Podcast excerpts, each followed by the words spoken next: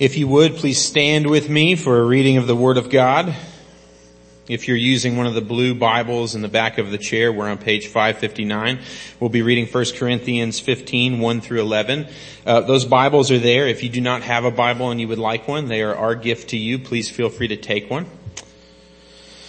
Hear the word of the Lord.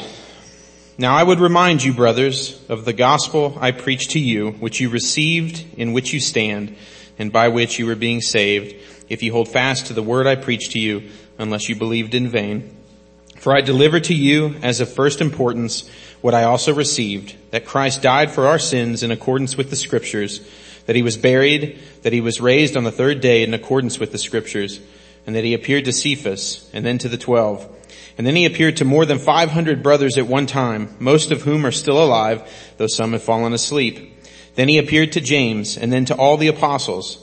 Last of all, the least of the apostles, unworthy to be called an apostle because I persecuted the church of God.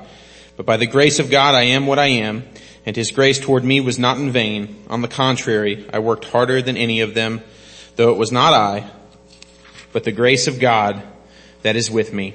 Whether then it was I or they, so we preach, and so you believed. Thus saith the word of the Lord.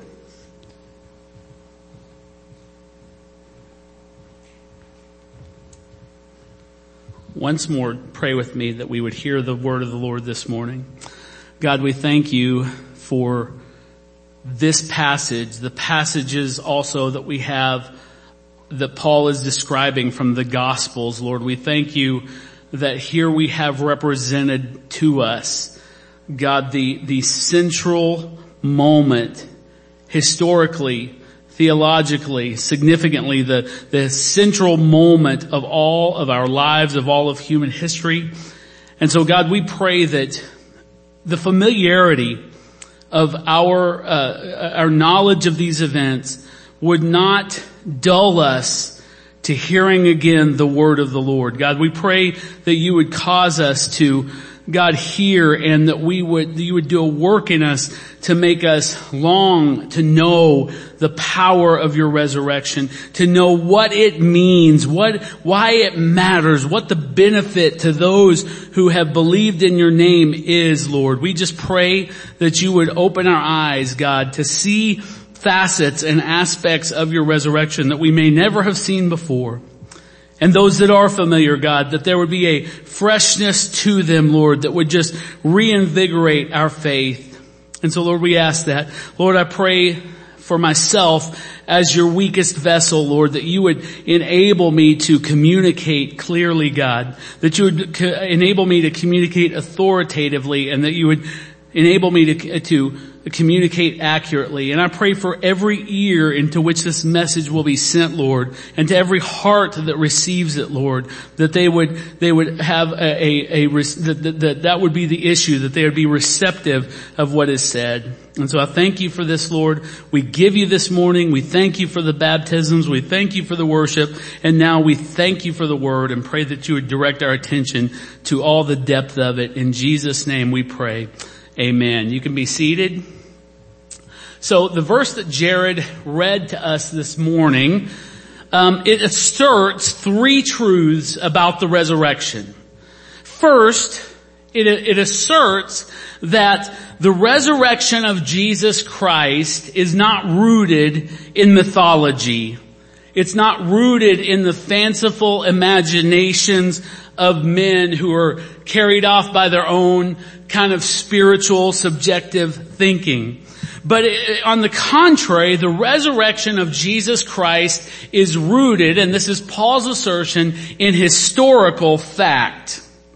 Second, this text declares that this event was biblical. In other words, this event had been detailed in the scriptures long before it ever occurred. And lastly, this passage tells us that the resurrection of Jesus Christ is the most significant thing that has ever happened in human history.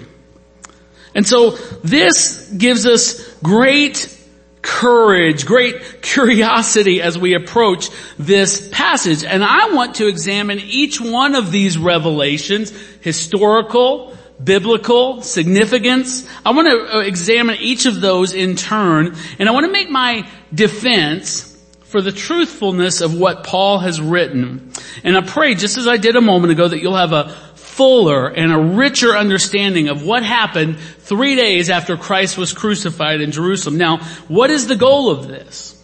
The goal is that you will take a deeper knowledge of God and turn it into, or by the, an action of the Holy Spirit, that you'll turn it into a deeper worship of God. That you will stand amazed at the Savior. Because let me tell you something. For those of us who live in a world where people like to, to take my, the minutia of theology just so they can argue on Facebook or Twitter about it, the, the reason that we ever get a heightened knowledge of God is so that we will become worshipers. 2 Peter 3.18 emphasizes this. As Peter tells those to whom he is writing, but grow in the grace and knowledge of our Lord and Savior Jesus Christ. To him be both glory now to the day of eternity. Amen. Growing in right knowledge brings glory to God through Christ.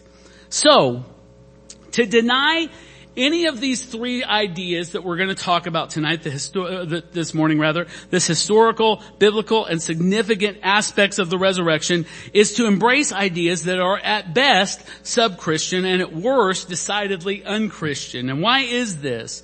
Well, quickly rejecting the, res- the resurrection's historicity is to reject the very basis for Christianity at all. There's a large progressive movement of of uh, you know kind of a liberal Christianity that th- that that that kind of eliminates anything supernatural from the idea of the uh, from what they read in the scriptures, and they say it's okay if Christ really didn't rise physically as long as he's risen in our hearts. And to that, I reached d- deep into my knowledge of the Greek language and I use this word, baloney. That is not true. Christ must be risen, Paul says, or your faith is in vain and you are still in your sins. What does Paul, what did the apostles say about this? In Acts chapter 3, Peter says this, God having raised up his servant Jesus, sent him to you first to bless you by turning everyone away from you, from, uh, every one of you away from your wickedness.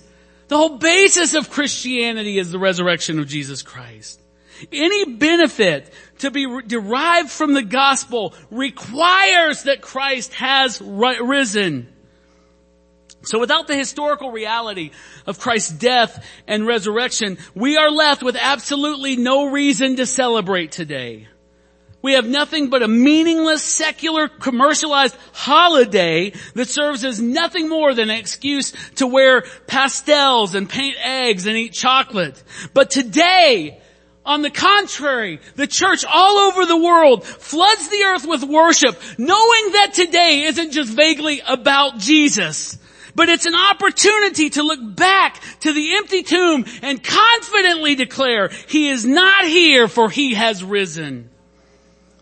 Similarly, to deny the biblical foundation for Christ's resurrection is to display total ignorance of the content, the central message, and the main point of scripture.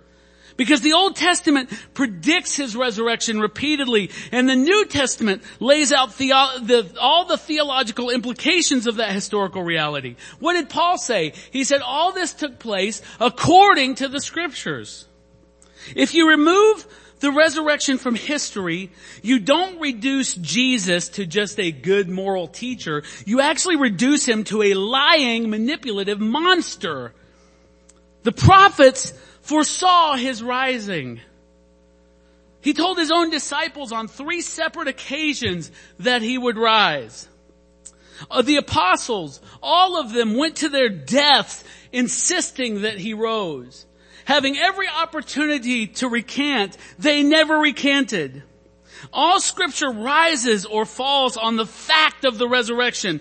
Therefore, if it de- didn't happen, everything we read, everything that I proclaim from this pulpit, everything we believe, everything we practice is mere vanity if Christ is not risen. Lastly, if the resurrection isn't the most significant thing, if it's just a thing, if it's, if it's not the most significant thing that's ever happened in the history of the world, then every call made to repentance should be seriously questioned. Every plea for total submission, for total allegiance to Christ should be absolutely ignored. Instead, we should devote ourselves, find out what the more important thing is, and devote ourselves to that. To whatever matters more than the resurrection of Christ and take that thing on as the greater priority. But guess what? Paul said these things that I'm telling you are of first importance. They are the most significant thing. But it's our conviction as Christians, true believers, that some important, more important thing does not exist. The resurrection of Christ is the sun around which all human history, past, present, and future eternally revolves. It's the central reality both in heaven and on earth. Throughout all time and all eternity, it's at the core of the unending worship that is offered to the Son by saints and angels alike forever and ever, world without end. It's far more important. I shouldn't even have to say this. It's far more important than anthropomorphic rabbits or jelly beans or honey roasted hams. It's our life.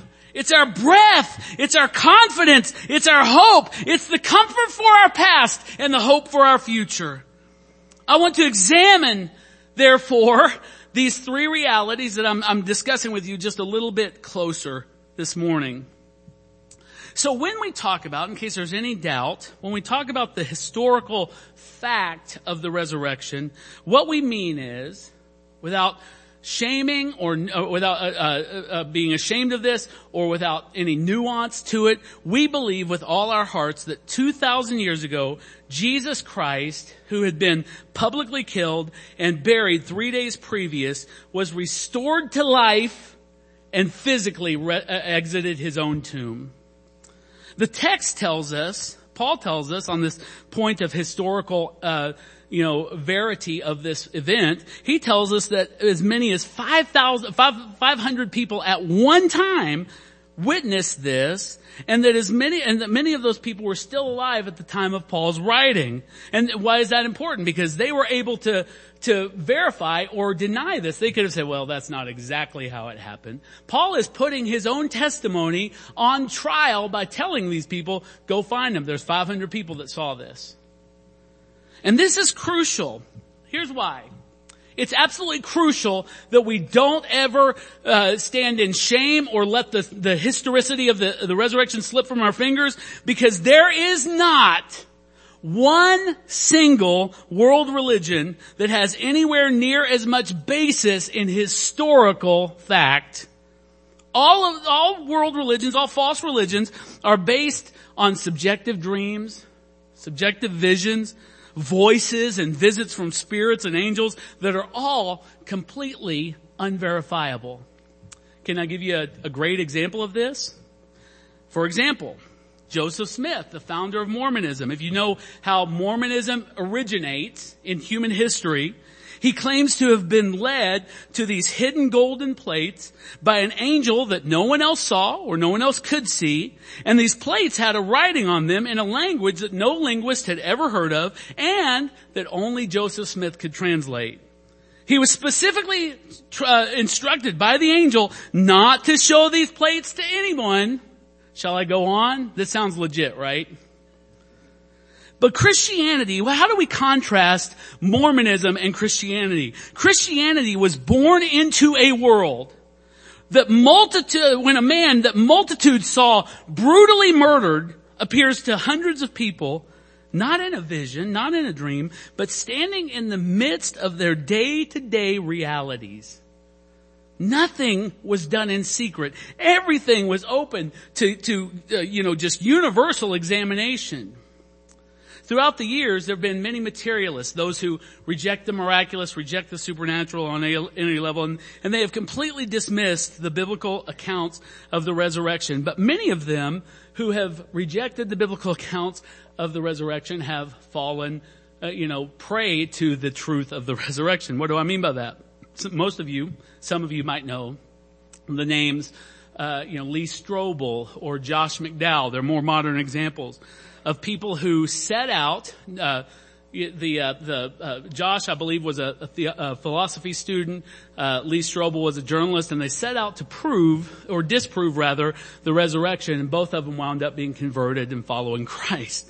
Simon Greenleaf was an accomplished attorney in the 19th century who literally, they still use his, uh, his, his textbook in law schools now. He literally wrote the book on how evidence works and how uh, we can judge evidence as credible. Well, he was a complete agnostic and he examined the, uh, the resurrection as an agnostic and guess what happened? He wound up being converted and turned his book to disprove the resurrection on a, on a book of apologetics to prove the resurrection because of, of how that worked.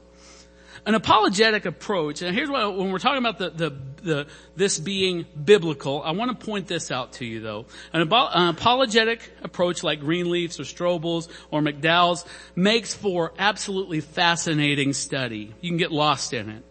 And we can consider other evidential factors to prove the historicity of the resurrection of Jesus Christ. One of the most, you know, compelling that I can think of is that all the apostles, as I said earlier, died under extreme persecution and yet having every chance to recant, they never did. They never recanted their testimony of the resurrection.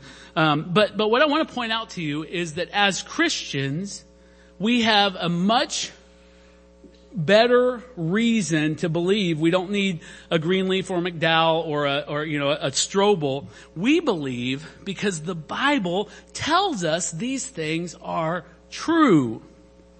And that should have gotten a huge response from you. Because do we trust, you know, our, our deductive reasoning alone or do we trust that everything God says is true? The Bible contains the very words of God and it tells us that God is not a man that he should lie. So the apologetic and historical evidence for the resurrection remains compelling. You should read those books. But we have the more sure word of the Holy Spirit himself. He has told us that these things are true. So what evidence do we have that the resurrection is biblical? I'm not referring to the fact that the Bible reports the details of Christ rising. We know if we've read through the Gospels, we know that that's in there. We know it's in the Bible. But we can assure ourselves, uh, but, but, or rather can we assure ourselves that uh, the, the Christ rising from the dead wasn't just God's last minute plan that was implemented in an emergency that he couldn't foresee. What do we do? They just killed Jesus. I gotta raise him. No. This idea of the resurrection is all through the Old Testament. The very first promise of the gospel, in fact, contains imagery of both Christ's suffering and his victory. Genesis 3:15, first promise in the Bible after uh, uh, of the gospel, right after you know Adam and Eve fell. God says this, I will put enmity between you, speaking to the serpents and the woman, and between your offspring and her offspring. You, he shall bruise your head. In other words, a, a, a, another translation of that says he will crush your head and you shall bruise his heel. So it, we see the image of the cross there, but we see that ultimate victory will belong to Jesus. It, but it gets more specific and clear in later messianic prophecies we see greater details about Christ's triumph after tremendous suffering and even death in the outpouring of God's wrath we sang about this morning. Isaiah 53, the whole chapter is about the suffering and resurrection of Christ. Verse 10 says, yet it was the will of the Lord to crush him. He has put him to grief. Well, what is that pointing to? What's that pointing to? Anybody? The cross the suffering of Jesus. But watch this. It turns right in the middle of the sentence. When his soul makes an offering for guilt, he shall see his offspring. Who are his offspring? We are. We're the children of God because of grace.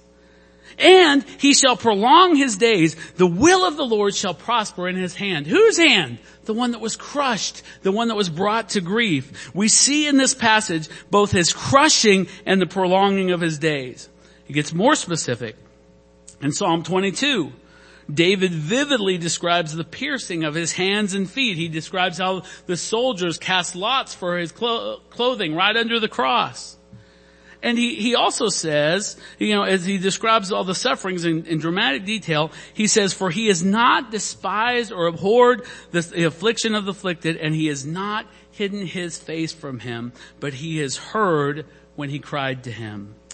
And when it, to get more specific, Psalm 1610, the, the, the, psalmist says this, as speaking prophetically, he says, for you will not abandon my soul to Sheol or to the grave you, or let your Holy One see corruption. Now, in that, this is an important passage because in Acts 2.31, Peter specifically cites this psalm as relating clearly to Christ's resurrection. And we could cover many, many, many, many more examples. But undoubtedly, Christ's resurrection is the cardinal reality of both testaments of scripture. Lastly, it's imperative that we recognize the resurrection as the high point, the epicenter, not only of the whole of, of, scripture or the whole of human history, but more than that, the entirety of cosmic history. What do I mean? It's to say that nothing more important has ever happened, ever happened since God created the universe, nor will it ever. It's crucial that we understand this. As believers, we tend to emphasize the atoning death of Christ in our singing, our witnessing, our preaching, and rightfully so. I'm not creating a new doctrine here. Were it not for Christ's sacrifice on the cross, we could have no offer of mercy. We could have no offer of forgiveness. We could not expect to be reconciled to God. We could not have any hope of eternal life. Yet without, now listen carefully, some of you may have never considered this, without Christ's resurrection, his crucifixion, his death would be utterly devoid of effect or meaning. The crucifixion is made what it is because Jesus rose.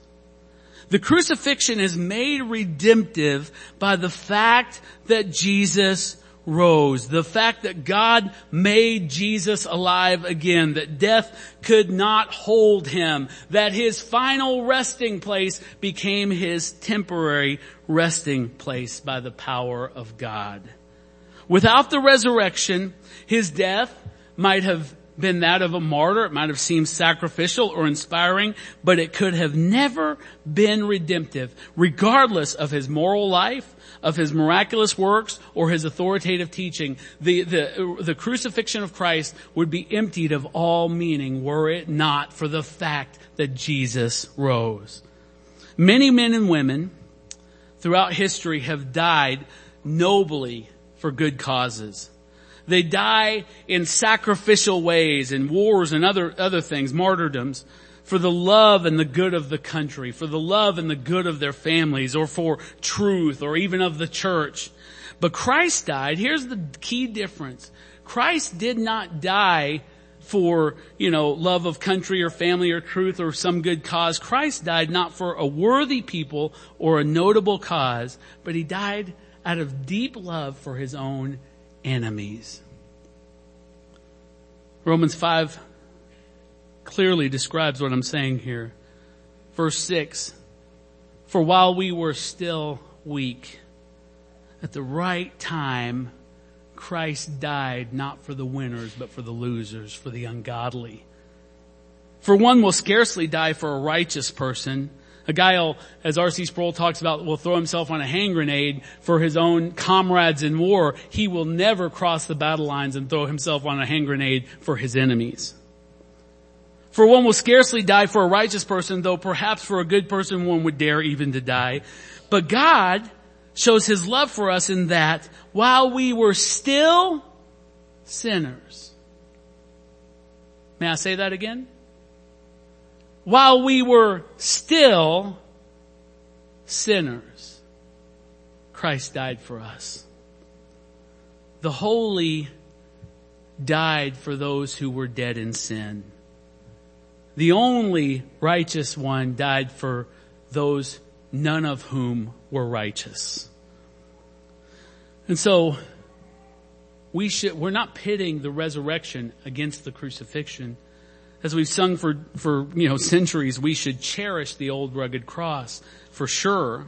But we have to realize that the bloody cross is made beautiful and, and crucifixion Friday becomes Good Friday because Jesus rose from the dead.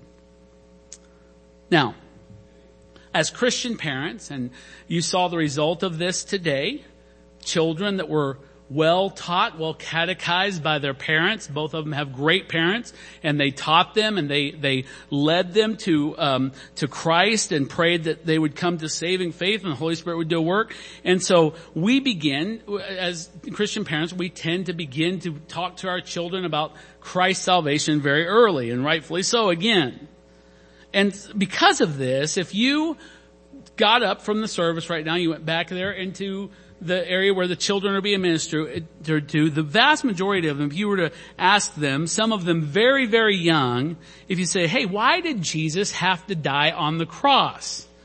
Most of them will give you the same three word answer. For our sins. That's great.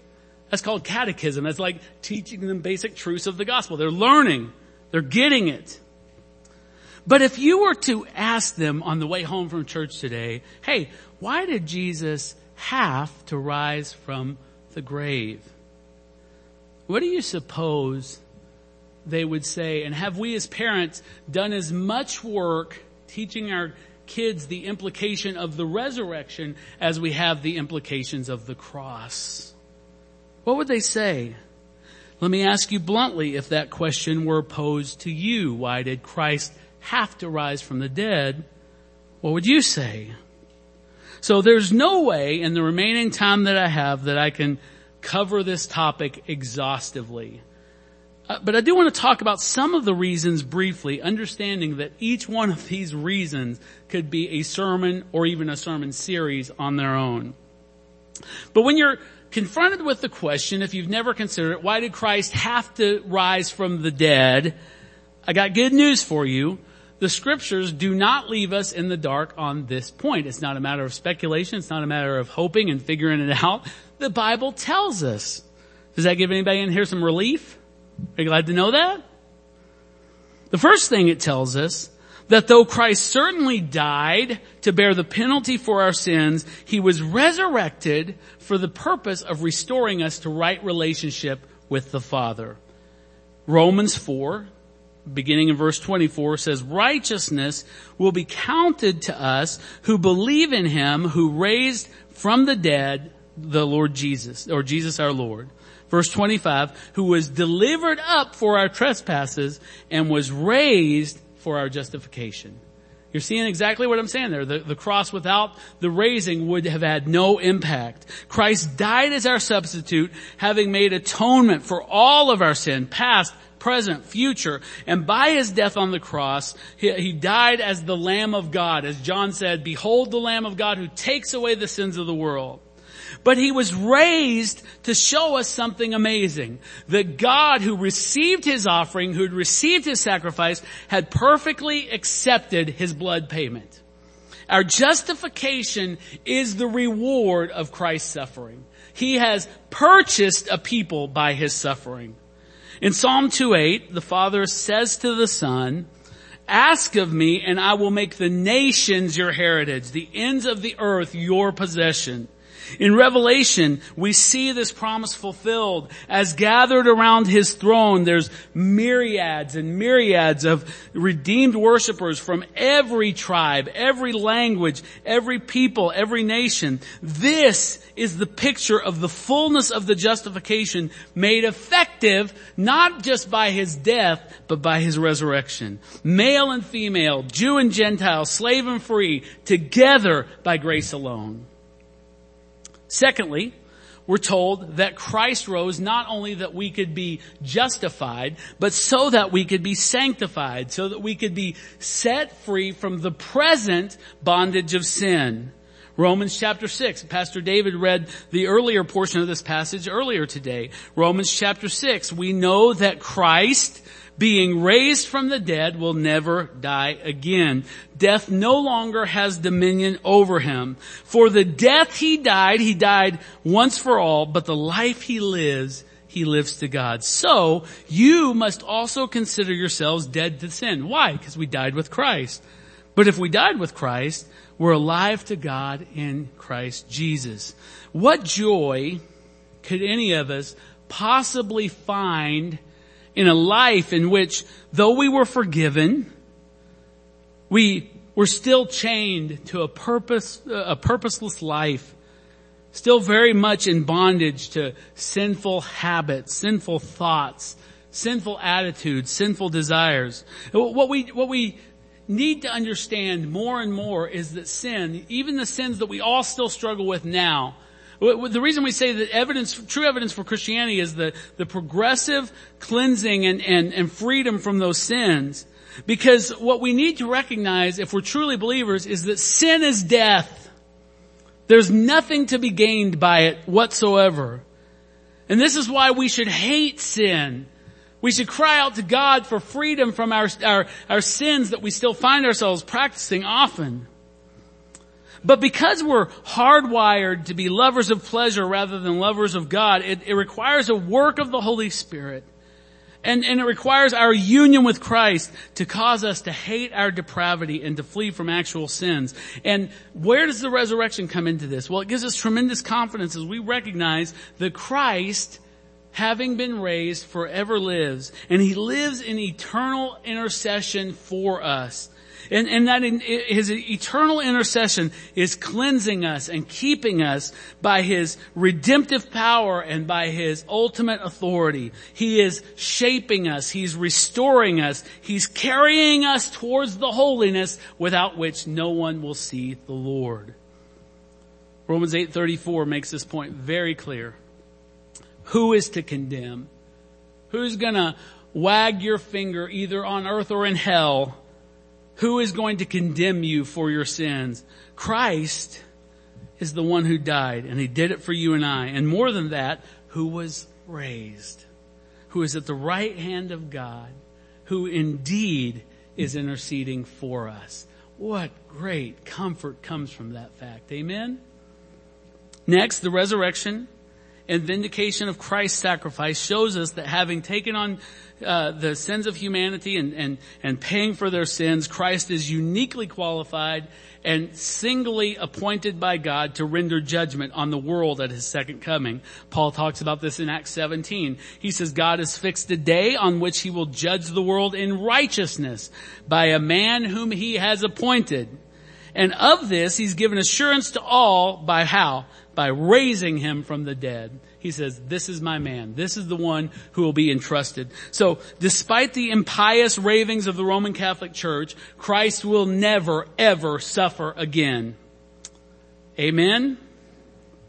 When the physical realm next lays eyes on Christ, they will see him glorified. They will see him displayed in all of his holiness. And what I assure you of, no matter what kind of depictions you see of an emaciated Christ dying on a cross, he will not be carrying a cross anymore. But he will be carrying a sword for judgment of this entire earth. That's what, that's how we will see Jesus next. And you can rest assured that when that day comes, there is not a hiding place to be found from his burning wrath, except for that which can be found as we call out to Him for His grace that He freely offers now. So cry out for it before it's too late. Don't play games with your soul. Now, I could easily list out many, many, many many more implications of the resurrection, but just allow me just once, one more. The physical resurrection of Christ is God's promissory note that all who trust in him will also someday rise physically from their own graves and receive a glorified body like Christ has received. And we will one day, right now I, I, mentioned sanctification, how we still all, the best of us, still struggle with sins and habits and things that we all hate and we're asking God to give us freedom. But one thing I want you to understand is someday you will be fully saved.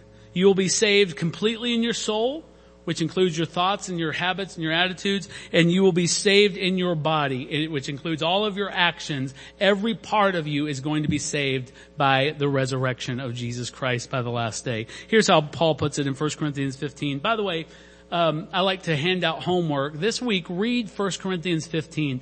The entire chapter is a is a comparison of Christ's resurrection and the resurrection of His saints. Take the time Maria. It's a relatively long chapter, but take the time and do that. I think you'll get a lot out of it. But Paul has made the argument when people are saying, well, we don't even know if Christ has been raised. We don't know if the Christians are going to be raised. And Paul is responding to that when he says in verse 20, but in fact, Christ has been raised from the dead. He is the first fruits of those who have fallen asleep, those who have died.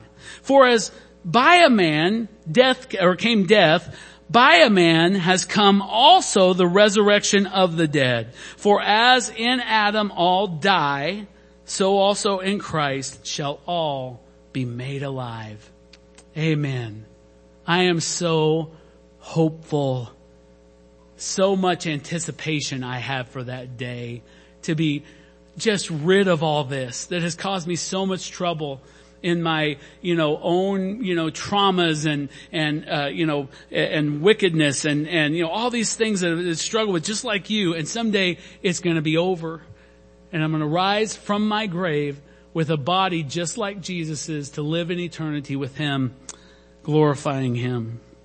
The idea of first fruits, when he says Christ is the first fruits, it, it, it, indicates that what Christ experienced in his resurrection is a preview of what's in store for believers. There's so much more in store for Christians because of Christ's defeat of death.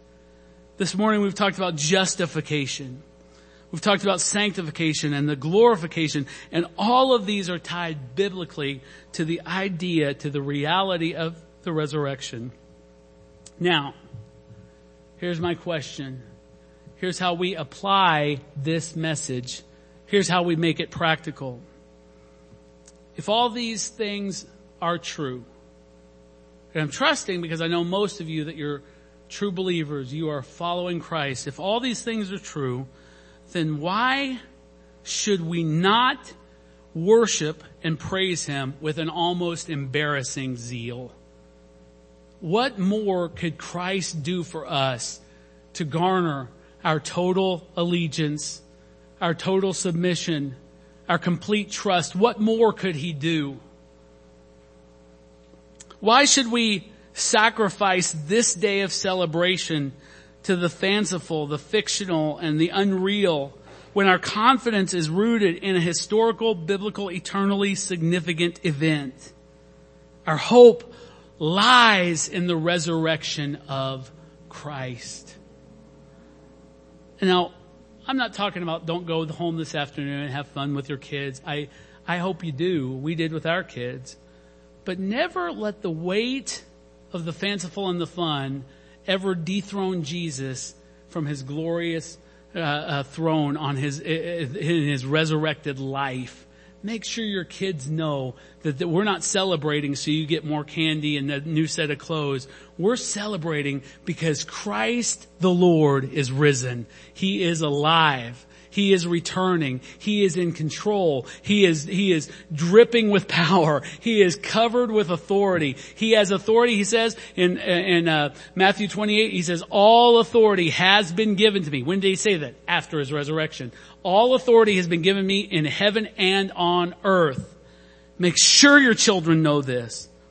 Make sure they know it. And what's the other application?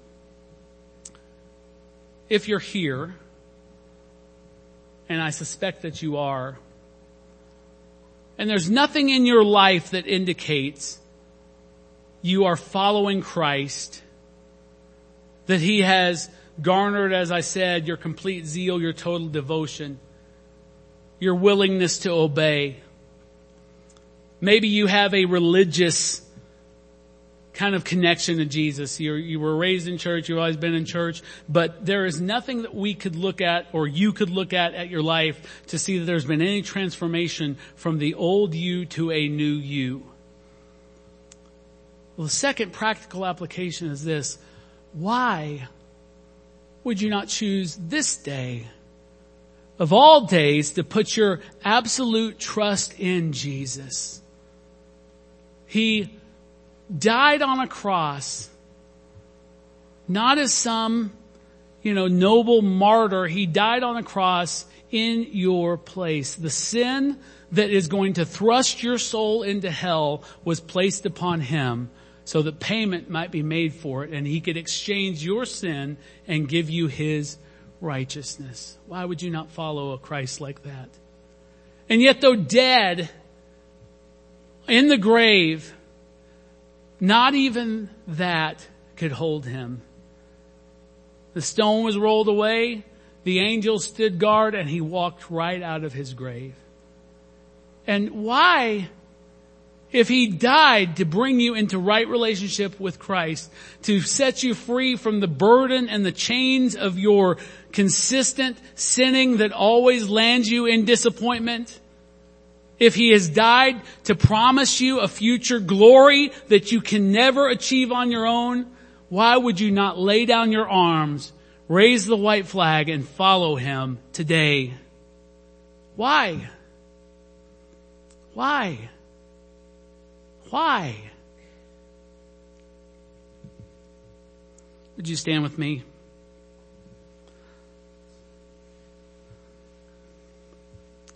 Heavenly Father, we, God, to say that we thank you for your, for the resurrection of your son seems so empty, God. Because it's not just, we don't need to just write a thank you note. Lord, we need to lay ourselves before you and we need to say, you are worthy of everything. You're worthy of all my gratitude.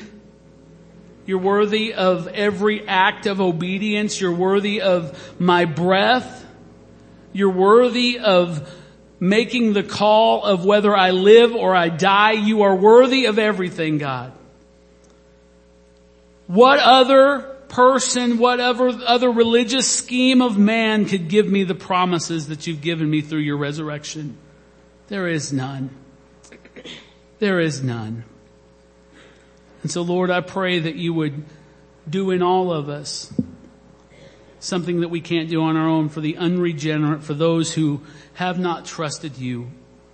I pray that you would draw them to yourself so that they could experience the benefit of the resurrection. Lord, for those that are living in a false assurance of salvation, I pray that you would, you would shake them with the fear of the Lord today and let them know how far they are from you, oh God. God, I pray for those of us who through the grind of life, though we have a true faith through the grind of life, have, have just uh, been reduced to the lowest form of Christianity, the, the, the uh, God management of our sacrifice, Lord. I pray that you would call us, God, to be like Zacchaeus and empty everything before you, God, and say, Lord, it's all yours. It's all yours. Worthy is the Lamb who was slain to receive glory and honor, power and praise throughout all eternity. God, help us to be, have that attitude not only around your throne someday, but to have that attitude now. You're worthy of it all. You're worthy of everything. And so Jesus, we glorify you in your resurrection. We glorify you in your intercession. We glorify you in the fact that you are for us and that you are fighting for those who have trusted in you. In Jesus name I pray. Amen. Praise the Lord. We're going to receive the Lord's Supper now. If I could have my communion workers come and help us this morning. Um, we want to um, just encourage you that that uh, you know for those of you that are believers in the Lord Jesus, we want you to come with joy. This is a moment of celebration. This is the sign of our covenant with Christ that was purchased for us through His broken body and split, spilled blood. And um, but I want to get and so I want you to come and celebrate. I mean, this is this is your first Christmas or Easter meal today, and so I want you to come and enjoy it um, as we celebrate worshipfully what Christ has done on the cross.